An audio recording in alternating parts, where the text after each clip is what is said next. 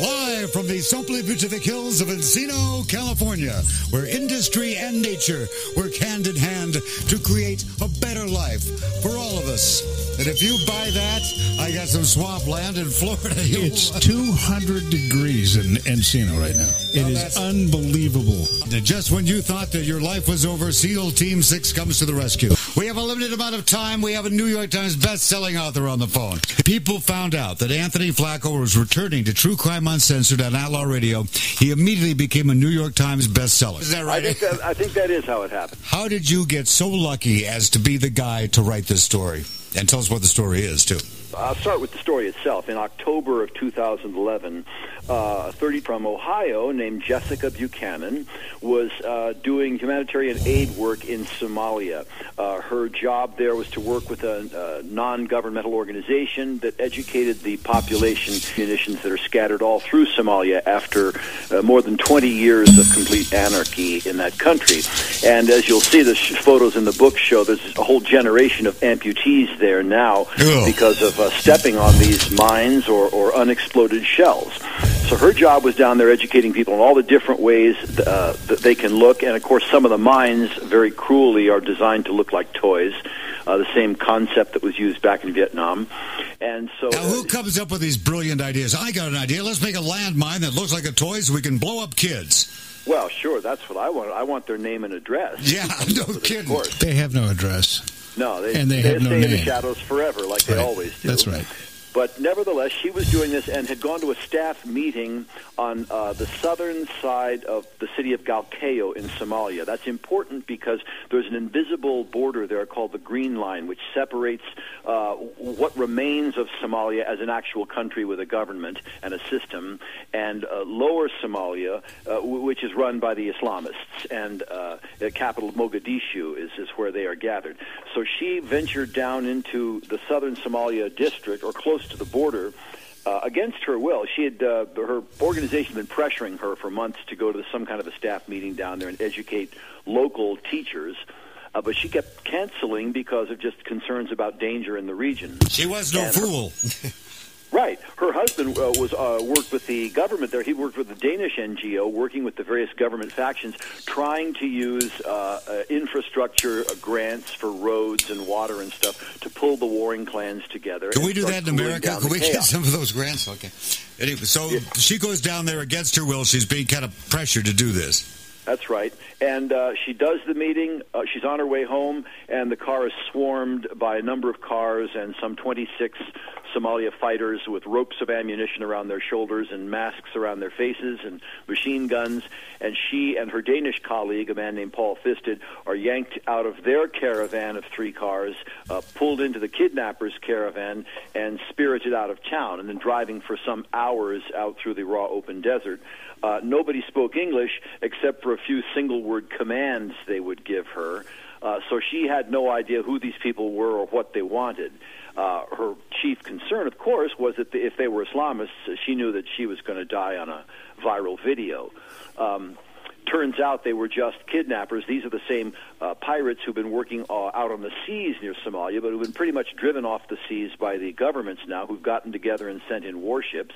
Well, of course, that didn't make the desperation go away. They just moved inland, and she ran afoul of one of those groups. How did, Uh, So Mark has a question. Yes, Mark, CG boy. was was she uh, targeted specifically, or was this just a by chance encounter? Well, that's that's a great question. And at first, it seemed like a chance encounter. The more time went on, it seemed she was targeted specifically. I think not her, but rather her uh, stance as an American.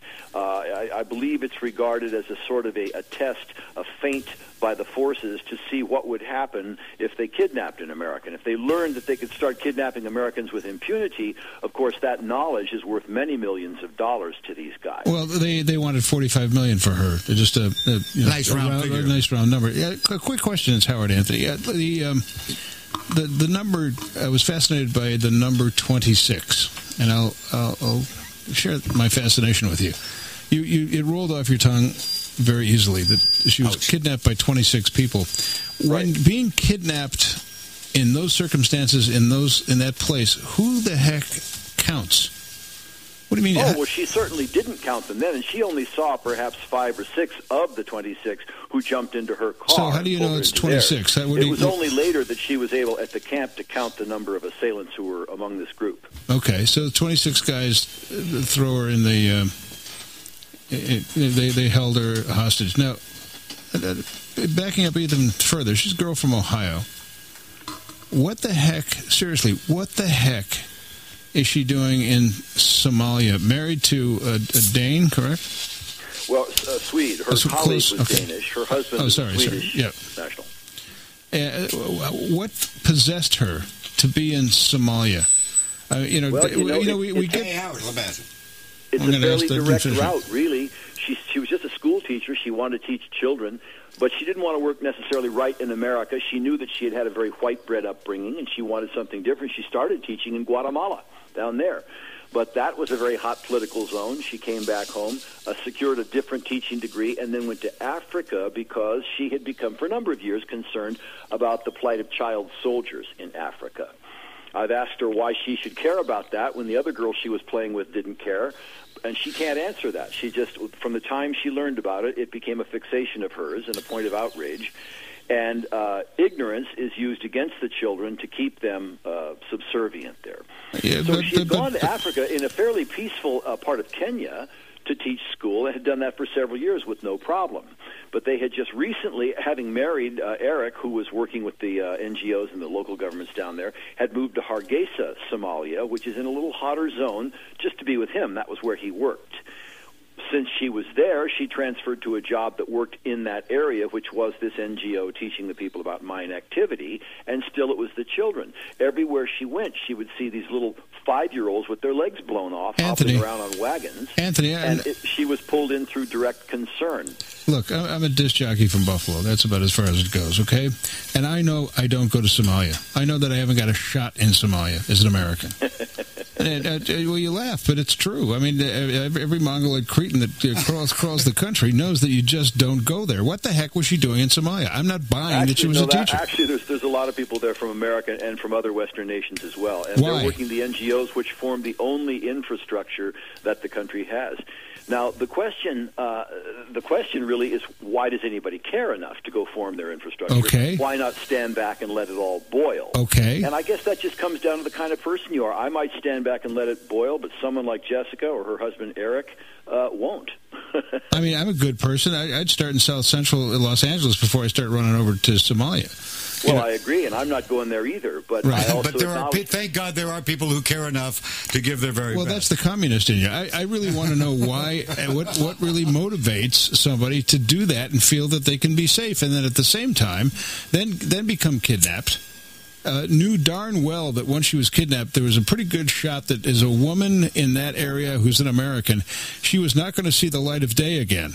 I mean, you know that's how she felt. She's been all over the, the press, she's all over 60 Minutes and the Tonight Show, etc. She's a terrific guest uh, and tells a wonderful story. I don't, I don't know how much of it I'm buying. It almost sounds like a fairy tale to me. It really does.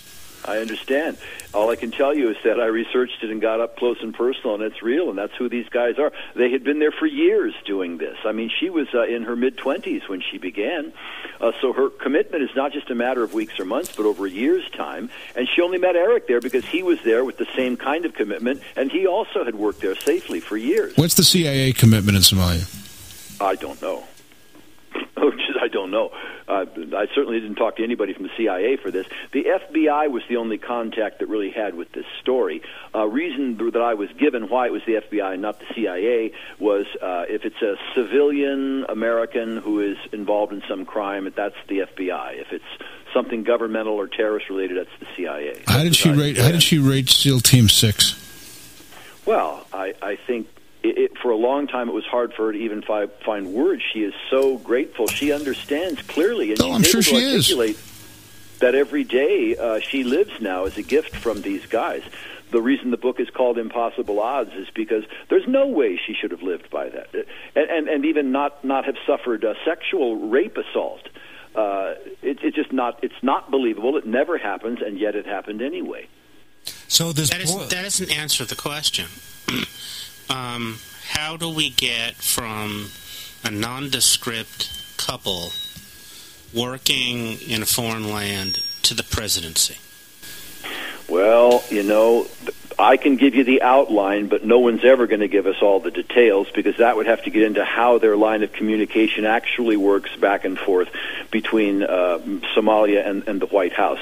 I can tell you there's a local FBI office there.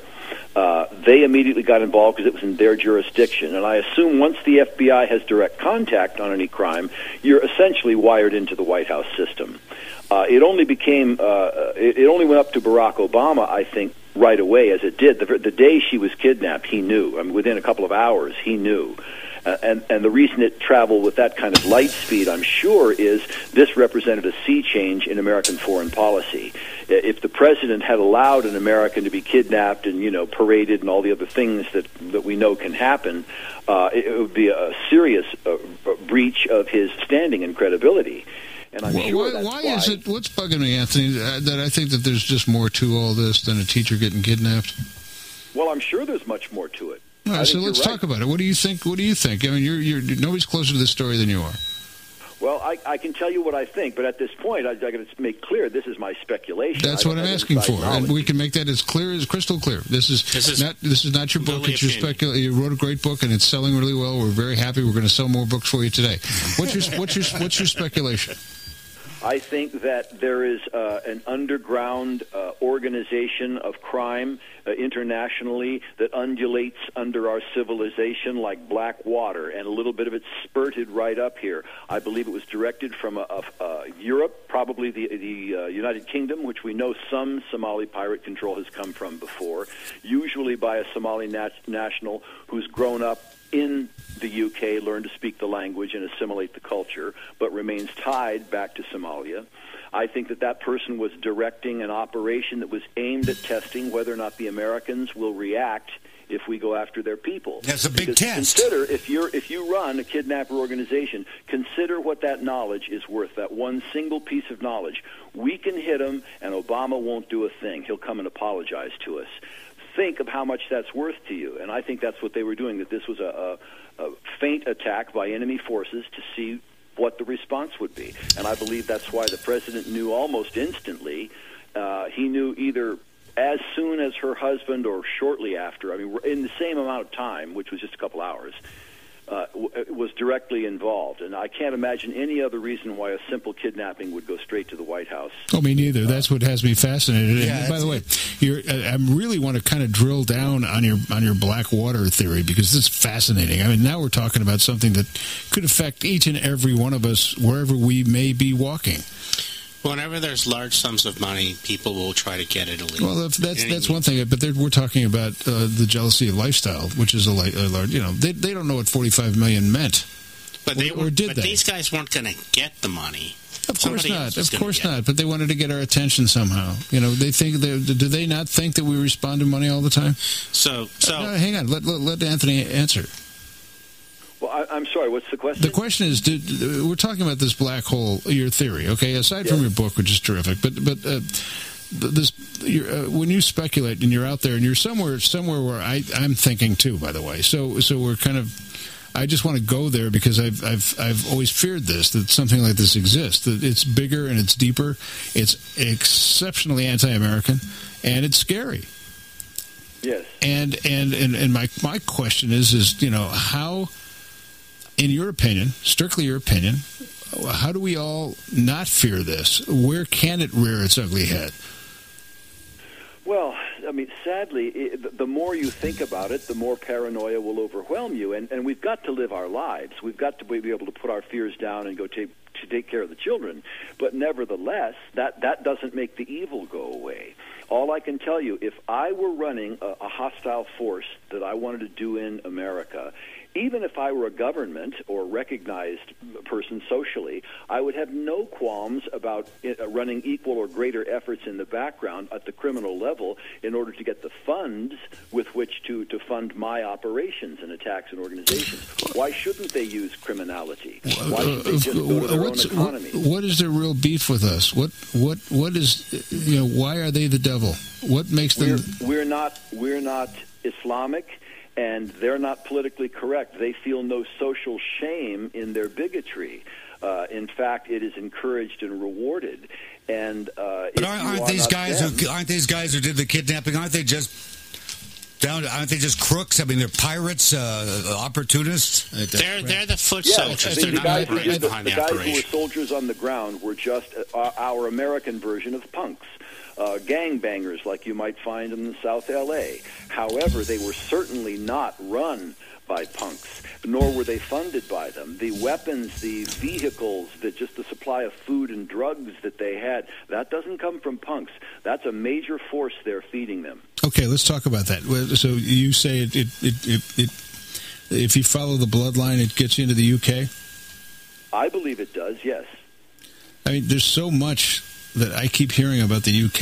It's uh, can't we have a conversation with them? I mean, it's like sharks, as Captain Crunch said about sharks. You no, can't reason truth with them. I mean, I've got a, a friend of mine happens to be a d- defense attorney on the World Plane. He lives in the UK, and and the more you hear about what's really going on with the United Kingdom, uh, it is just so anti-American and so dangerous to this country. And yeah, it's odd. I mean, there's there's two levels of it. There's their own people, and there's just sort of this national rhetoric as it, as it concerns America. But then there's the fact that because they have been so uh, attempting to go away from their world monarch image, and they've been, become inclusive and softened their laws and and uh, softened immigration and all that other stuff, and become so much more multicultural. It's easy for a hostile force to use that to their advantage. and their anti-dentistry. yeah, that's that's the real underlying problem I, I, right there. I, I, kid the English, but I don't like the fact. I, here's the thing with the English. I, I think that they, they they still haven't gotten over the Revolutionary War, so they're sitting there harboring these people, these anti these you know anti anti anti American as you get, anti lifestyle, anti religion, anti anything that we stand for on any level, red state, blue state, whatever. We're all Americans. They hate us. They don't care what our political affiliation is. That doesn't even come into it. We're American. They hate us. Why do Yes, Americans then? Why do Americans put themselves in a position to go to Somalia to be a thirty-year-old uh, uh, female teacher and allow herself, even though she uh, tried to avoid it many times, allow herself to go into this region and think she's going to get away scot free? Yeah. It's, it's, it's about treading the line. You open the book and you look at the picture of some of the kids she worked with. You look at their faces and realize this is what she was connected to. She wasn't thinking of philosophy or of politics. Yeah, but you put she that in the book too. You- girl you- and that you- you- boy and this family here and what she knew about them and what she knew about her ability to help them. And this is like a lure to her. But with to this her book, uh, you know, the beginning of this book, her you- across the line. You're trying to establish the fairy tale. I'm trying to find out who we're talking about here. Yeah, but How the heck? is. You know, sure, she saw all that, and she's she's going to save the world. No, she's not. There's an, there was an, another agenda. What was her real agenda? Uh, you mean like was she a spy or something? I don't know. have any information on that. No, I'm, I I'm just- with Anthony on this because I, I know people such as this woman. I know people who will go to these places to help children who will put their lives on the line because they think and they believe in all their heart and all their soul. And Howard, you're familiar with this concept of repairing the world. This is something that uh, in our particular faith that we are enjoined to do and that take it as far as it goes. If it puts their life in danger, okay, Yeah. it puts their life Except in danger. Burl, they knew to grab her. They knew to grab her Because They- she was American. Oh, they knew to grab her for other reasons. That's She, your was- opinion. she was guilty of many things in their, their mind uh, outside of just being an American teacher. whatever it was, I, I go with Anthony's theory here that uh, they wanted to put a big test. If we grab an American, can we get away with it? Can we shame America? Can we shame the president of America? Well, the answer is no. That's but- right. but- but- they found out. Well, no, you can't. No, but there's many uh, in their own region. There's there's examples of that. You know, when when when when the seals put the bullet in the in, you know square in the center of the guy's head in, in the middle of the ocean. Uh, you know, that's enough to tell me, yeah, I don't think we're going to dick with these guys for for a while. I mean, they you know they've got a really good shot. So so Be simultaneous. yeah. So how is it that and then and then this this woman rates SEAL Team Six, uh, which is the the elite of the elite. We all know that. We know who they are. Uh, unfortunately, we shouldn't know who they are, by the way. And I, and I know a variety of Navy SEALs that are pissed that they get any press because they don't want press. They don't want people to know they know how to put a boat in somebody's head. Bingo. They like their job the way it is. They do it in silence, and they do it in the shadows, and they do it for you, and they do it for me. And they did it for her. And they did it for her. And that line about, uh, you know, uh, when they whispered in her ear, you know, uh, we're Americans, uh, I'm paraphrasing, we're Americans, uh, you know, we're taking you home. Um, you know, it's a very, very so let's. I want to go back and get the rest of the story here for our listeners who aren't familiar with all of this. So she's kidnapped by these thugs, these punks, whoever is bankrolling them, and they want forty-five million dollars. Who are they asking this money from, Anthony? Uh, there was a crisis management team that her group of people and the FBI set up and uh, opened up negotiations. Uh, I believe the, it was the guy named um, Dashir, who uh, first called uh, the FBI and set up the phone connection. One of their guys, they had a satellite phone. So, uh, who's supposed to come up with this loot? Well, they didn't care. They just made the demand and wouldn't listen to the fact that there was no such loot to be had. Because, uh, you know, in their minds, we're Americans. Of course you can get $45 million. Oh, yeah, I can. Yeah. yeah. Well, how do they come up with that number? It's just oh, they pulled it out of a hat. I guess. Yeah, what, what, what are they going to go? Exchange it at Grand Central Station? How is that going to yeah. work? Yeah. Yeah, seriously. They want it by PayPal. What, what, am I listening to? You know, it's like I'm listening to the story and I go, wait, whoa, there's nothing that makes sense here other than here's what makes sense. Uh, what makes sense is, is she was targeted. They want to more than I think it's more than just the embarrassment of, of America because they knew damn well they were going to get hurt. That you can't embarrass America at that level, or what level was it really? And let's pretend, okay? Let's go with my, my little myth. Let's pretend she's with CIA or FBI. And she was working on behalf of the United States government, and they knew it, and they grabbed her.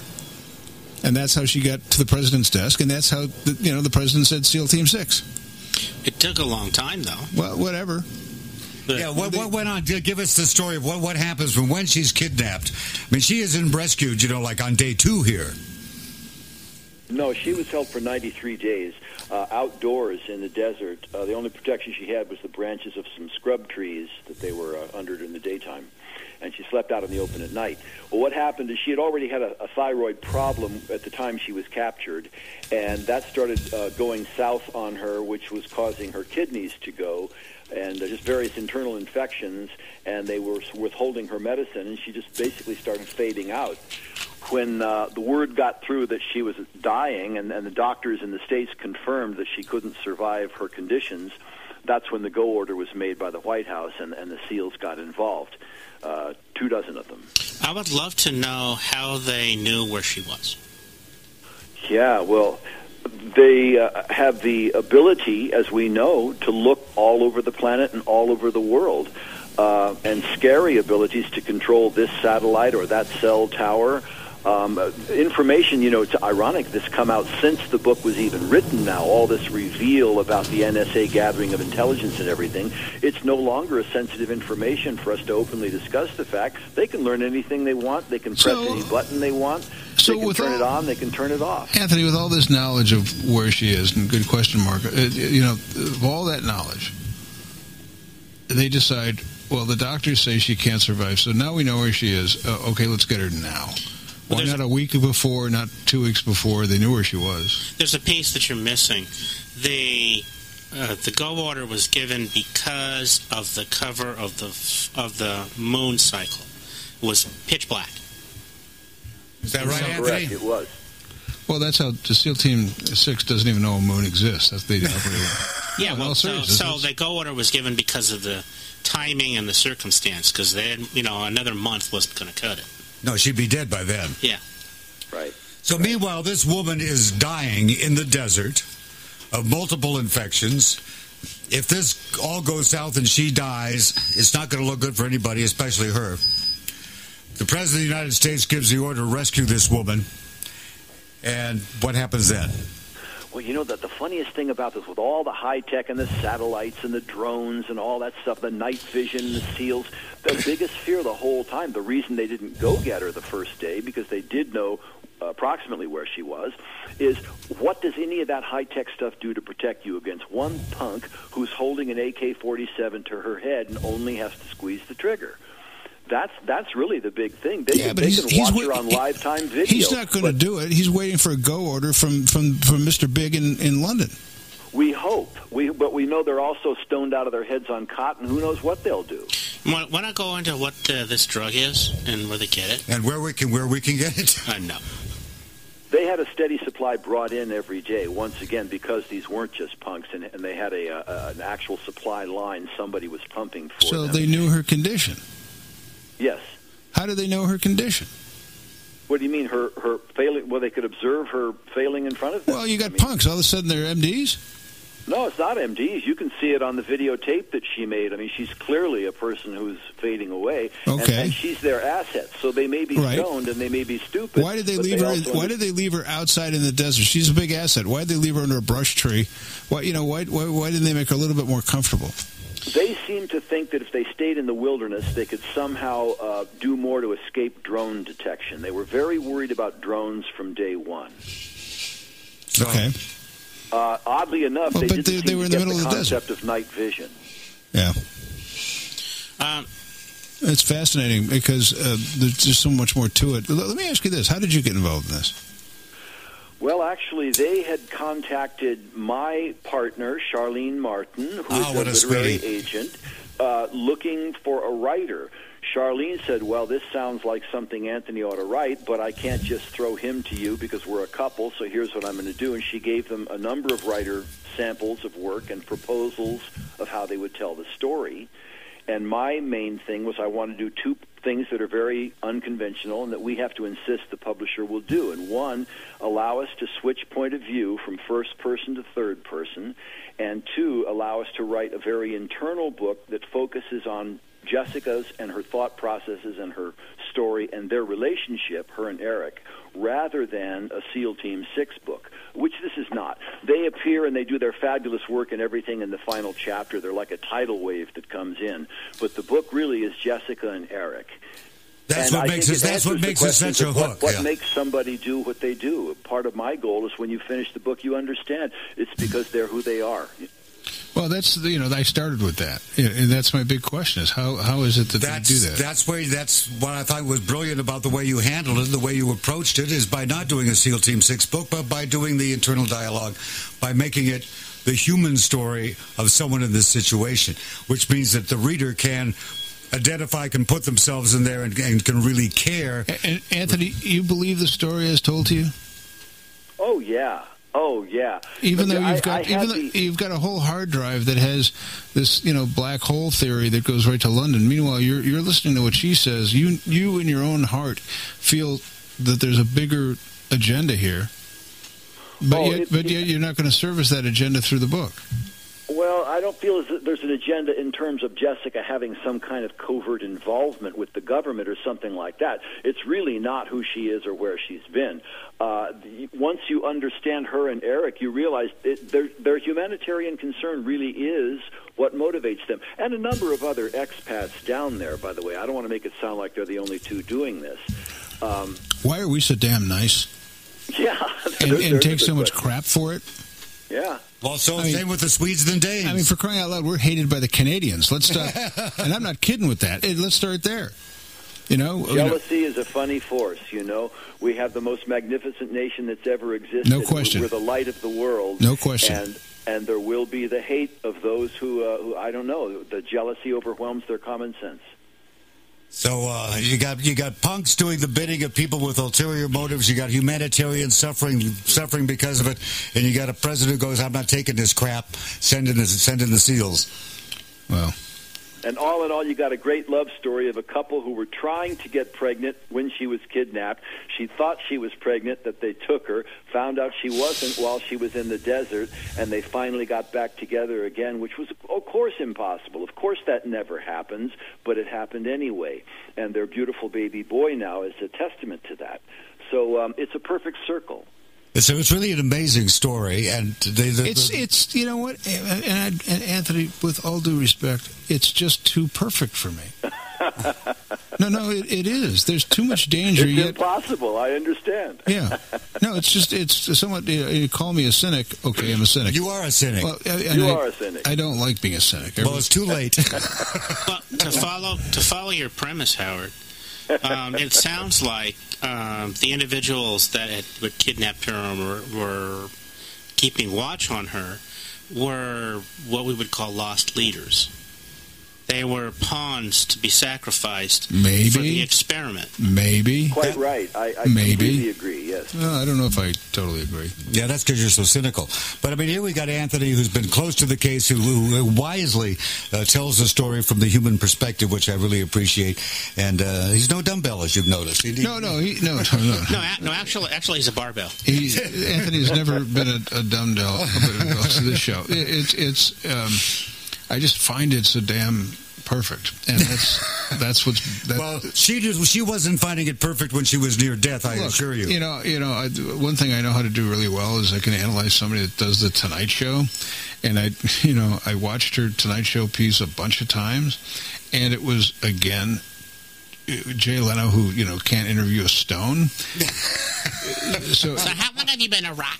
so uh, you know here here you've got this story coming out perfectly and i'm going wait a minute i got to talk to anthony about this because this is too perfect for me. It's just way something's not right. All the end, ends are tied up perfectly. And uh, this is not a perfect world we live in especially when we're dealing with That's what makes the story so compelling. oh, it is. Uh, damn it is. I mean p- people read this book and go my goodness this is something you know there Well, can there if- can be if a happy second ending book were to come from this, it would be uh, around the very real effects that she has had to work through and that Eric have had to work through since she came back. It's no easy ride, of course, and that's where I think the publicity can can give a distorted view that somehow the rainbow is just out. But you know, she's got her own PTSD to deal That was with. that was my next question. She must have post traumatic stress disorder from all of this crap she's been through.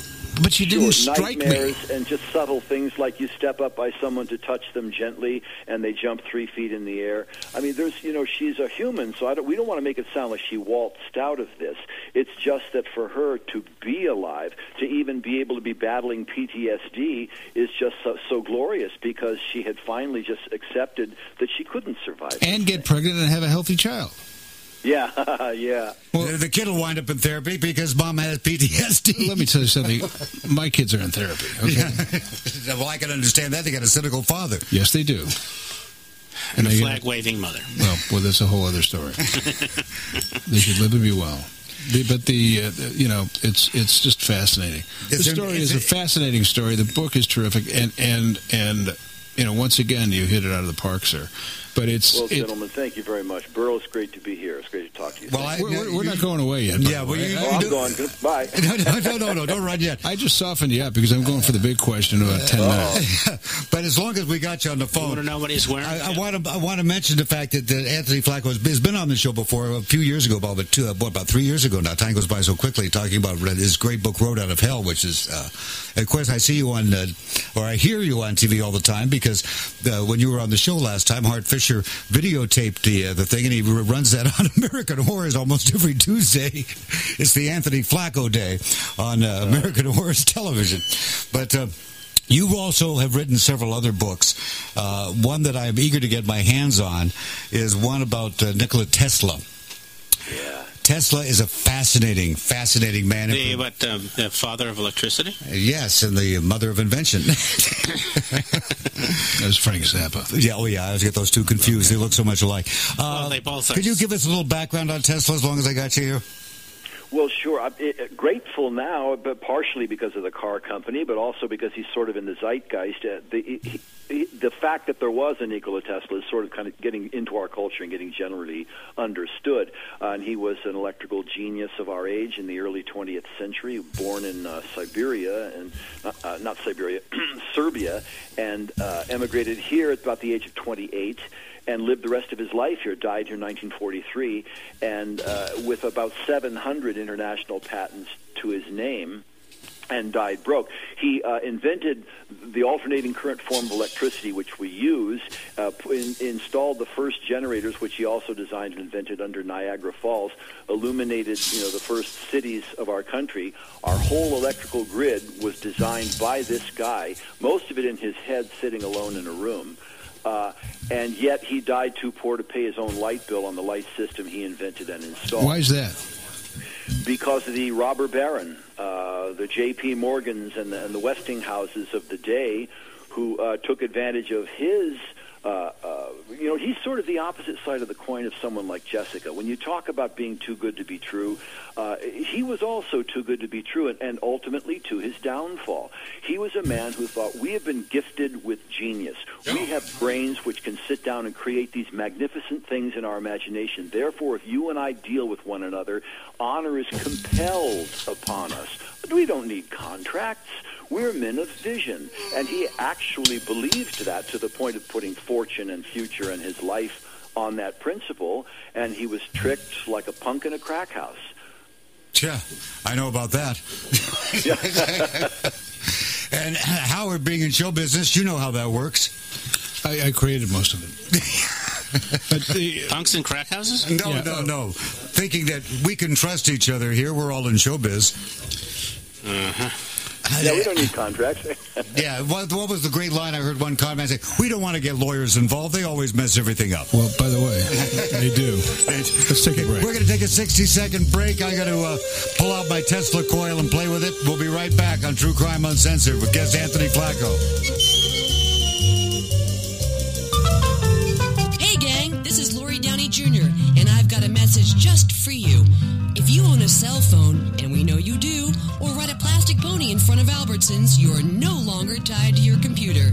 You are now safe to roam while Barstow's burning and take Outlaw Radio with you everywhere you go. Grab an Outlaw Radio app from RadioLoyalty.com. The smoking, drinking, interrupting 24 hour party that you follow now follows you. Your cell phone or Apple device is now the easiest way to stay connected with your friends on Outlaw Radio. You know, the demons of decadence. Change the way you listen to radio seven days a week. Now available free at RadioLoyalty.com. Just punch in Outlaw Radio. Hi, I'm the legendary Burl Barer, raised on Rikers, born to rock and roll, famous true crime author. We've been talking to Anthony Flacco and his uh, beloved, who's also his agent, Sharlene Martin. She hooked me up with uh, my old pal uh, Darren uh, and uh, we did Deadly Sins. In fact, I taped another episode of Deadly Sins that'll be on in uh, in August, and uh, that just is one more reason to say, "Gee, Burl, you must be somebody to reckon with." And I reckon you should buy all my books. The latest one is Body Count: The True Story of the Spokane Serial Killer Robert Lee Yates Jr. While you're at it, pick up Headshot: Two and a Half Psychopaths and Three Trials and some really disgusting photos. And there's also Masters of True Crime: 17 true crime authors, all in the same book. Yeah, I'm in there with Katherine Ramsland and uh, oh, all sorts of people. So uh, do me a big favor, make my life wonderful, and buy all my books when you buy Anthony Flacco's new book as well. Because, you know, we also insist you buy them new and not used, because when you buy used books, the authors don't make a damn dime. And now back to True Crime Uncensored on Outlaw Radio.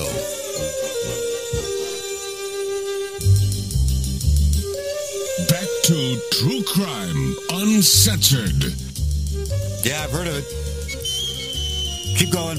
with Burl Barer and Howard Lapidus. And this guy over here in the corner, Mark Boyer. Featuring Mark C.G. Boyer. And the woman with the big and hooters. sometimes Marie Mackey, Esquire. No, no, now this mic doesn't work either. That's good. Produced by this? Magic Matthew Allen. Who in turn is produced by this long lady blonde. Who in turn is produced by Laurie Downey Jr. And now, back to True Crime Uncensored on Outlaw Radio, USA.com. Your microphone's off. Try wiggling your stomach. That usually works. yeah, I know it does. It really pisses me off. Yeah. There we go. Yeah. Sorry, Anyway, Anthony. Anthony Flacco. Anthony, I'm sorry. We were talking about Nikola Tesla, the guy who used to put on lightning shows in the desert just for fun. You still there, Anthony? yeah, I'm still here. No, isn't it true? Is it? He's just stunned.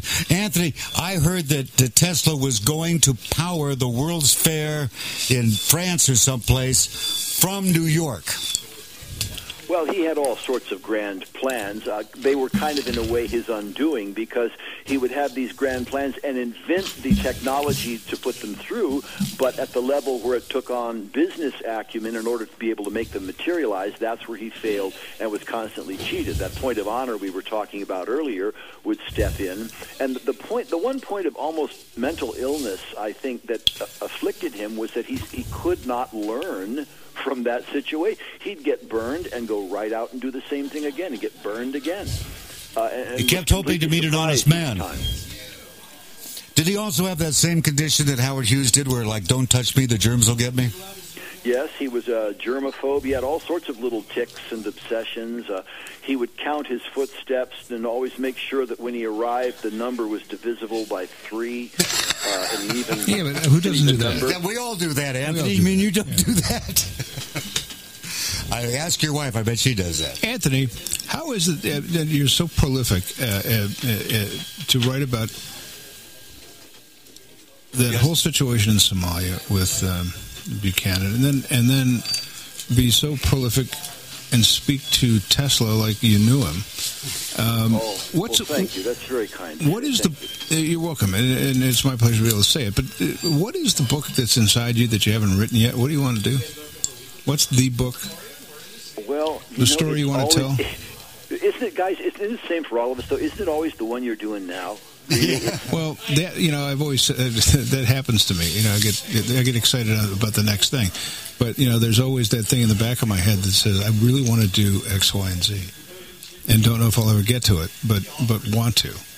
Well, I'd love to see Tesla get made as a film. I can tell you that. I'm happy to say uh, Impossible Odds has been bought as a film, and I'm hired to write the screenplay. That's what I'm on now. That's a good So, of thing. course, the most important thing now is the screenplay for the movie. Yeah. Who uh, who picked that one up? There, I, I can't. The, the, the announcement is is like outside my hands. Talk to Sharlene, and she'll give you all the details. Okay. All right, but we're But, thrilled, but, but the thrilled to good hear news that. is, I mean, now you got to write 90 pages. Big deal. Yeah, that's right. I'll crack it off. Yeah. yeah, you'll, you'll do it. You'll do it. And uh, yeah, it's that thing is on the Tesla book. You kind of throw some romance in there, don't you? Well, yeah, because uh, to me that that's that's what the story really is. There's, there's a number of wonderful nonfiction books out there about Tesla that have uh, been written, and and uh, Margaret Cheney's book is fabulous. Uh, John J. O'Neill's book is, is wonderful. It's basic to anybody who loves Tesla. But uh, I wanted to try to get inside his head, and, you had said earlier something about the span between uh, a story about Nikola Tesla and and, and a raiding party in Somalia on a kidnap situation. But in both instances, to me, you're trying to work at the personal level of putting yourself first, and then the readers behind the eyes of this person, and and taking this fascinating journey through this experience they had. In Jessica's case, it's a 93 day experience. In Tesla's case, we follow him from his teens to his final moments just because his story is so great. As far as I'm concerned, there's nowhere you should cut out of it. You need to stay with it, you know? If I wanted to learn about Tesla, because I know very little, but now you've got me hooked in, I'm fascinated. Do I start with your book, or is there uh, something before your book, or where, where would where, lead me uh, to Tesla? Well, uh, in, in all humility, I, I would suggest you start with a book called Prodigal Genius by John J. O'Neill. The reason is this is the only biography we're ever going to have by someone who actually knew Tesla and interviewed him on a number of different occasions over the years. Now, he takes a very hardcore Christian look at all this, and he thinks that Tesla's obsession with the white dove was, was Jesus Christ talking to him. So you have to look through the man's ideology and, and to his just basic human insight about this person who he actually knew. And that'll introduce you to this to the man, Nikola Tesla. Is that what hooked you? What, or, what something else hooked you? No, I was 15 years old, and my friends and I had skipped out of school, and we were smoking marijuana for the first time. That'll do it. Sitting around in this building in Manitou Springs, Colorado, when one of them pointed out that we weren't too far from where this laboratory this genius was, who knew all about electricity. And from that actually started my obsession with Tesla. I started reading about him, and I just have ever since. So basically, you're, you're just whacked, and then you go for it. That's right. Yeah. Okay, yeah, I just want to get that straight. Skip out of school, ruin your life, and uh, find an Become a topic. best-selling author. You're a role model. Does your wife know any of this? she knows all of this. Yeah, that's what I was afraid of. Yeah. She does now. yeah, she does. Now. How many books you got out now, I Anthony? Um, eight now. And more coming. Your fame is growing rapidly. Well, thank you, gentlemen. You've been very kind. Now, I'll tell you, when uh, getting back to uh, Impossible Odds, do you still uh, interact with the main characters here? Oh yeah, um, except they just took off yesterday on a vacation uh, for a month in Sweden, so I don't think I'll talk. We might Skype if we need to, but they stay in touch uh, through Sharlene, and then and I stay in touch with them too. We're, we're looking about writing an article, perhaps for the Journal or something, together on some of their concerns about Africa. It would kind of go to answering your questions about what it is they're doing there, and you know what what intrigues them, what holds them to such a thing. Well, why do Uh, they want to especially play? now? It would be so re- easy to just blow it all off. Why do they want to play with such high danger? Is my question. I mean, does she know how to shoot a gun?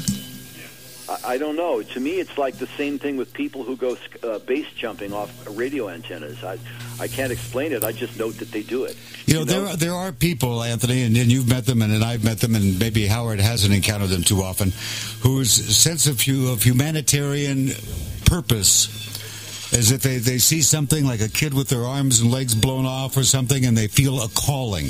And uh, that calling, uh, whether it puts them in danger, is secondary to what it is they are attempting to do to make the world better. Very well said. I agree completely. It, it becomes at the, on the nature of a compulsion for them. Yeah. Yeah, once once you uh, have a uh, turnabout at the deepest seat of consciousness, and that becomes your priority, your personal safety takes second place to what you can do for the world. Oh, I wish I'd put that in there. That's perfect. I, I agree completely. Yeah. Gee, Burl, you should you should be an I author. should be a writer. Yeah, I have a way with words and a way with women. I, I, I wrote. I Well, wrote. I mostly, wrote that mostly for you chase women away. Oh, there's that. Yeah, yeah. that- I, um, a couple of aspects of the uh, of the raid that I wanted to ask about. Um, did they eliminate all of the kidnappers that were there?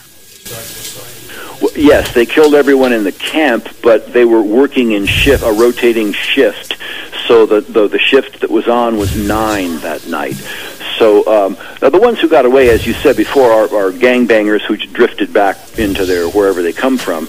The problem is, of course, they did not get uh, the head of this serpent, and uh, the FBI's concern when I was writing the book and up until it was released was that we not compromise whatever they're doing uh, investigating. that end. Why didn't they grab at least one of them instead of killing all of them? Grab one uh, and and put them through what we know we can put people through to find out information. yeah, to not let him have his drugs.